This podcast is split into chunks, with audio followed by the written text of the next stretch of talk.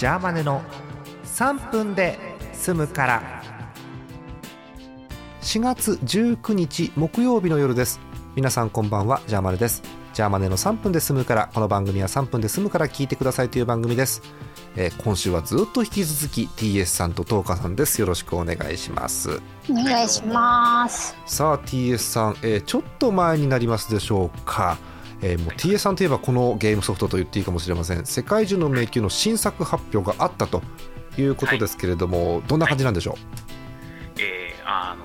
火曜日の真っ昼間に YouTube で生放送で発表するという、はい、なかなかなんで日曜日にやらなかったんだ的な、そうね、そうね、出しつつ、発表された世界中の迷宮クロスですけど、はい、これ結構近いんだよね、発売がね。8月ですか。8月の頭2日って書いてあるから近い。TS さんの読みだとこれは伸びないの？結構ね、なんかもうできてるっぽさは出てて、そうだよね、だってもう4ヶ月切ってるもんね。しばらく待ってくださいはないと思うんだけど、はあ、そうか。いや、こうサイトとか見てるとどうやら 3DS 最後の世界中っていうようなキャッチフレーズで出てますけどもね、どんな感じなんです、中身見たところ。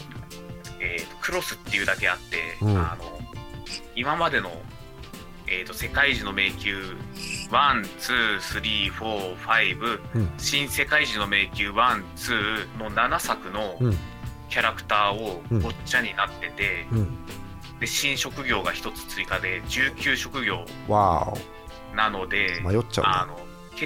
結構で過去最大の職業数があって、でその上にサブクラスっていうシステムがあるので、その職業を2つつけれるんですよ。2つっていうか1つ追加できるんですよ。職業プラスサブクラスみたいなことになるわけだ。そうそうそうそう。なので 19×19 で400近くキャラが作れますっていうシステムなんで、なんかクロスっていうかカオスな気がしてます。カオスね。世界中の迷宮、カオスじゃないかって話ね。そうかそうか。まあそういうキャラメイクの部分もあるし、まあ、世界中ってばダンジョンをね探検していく楽しみもあったり、あとスキルをどうつけていくかっていうね、スキルツリー的なものもありますから、いろいろ見どころはあるんですけど、個人的にはですね、今回も小城さんでしょ。そうですね。曲がね、楽しみで、オプションで FM 音源とかも多分聴けるんですよね、きっとね。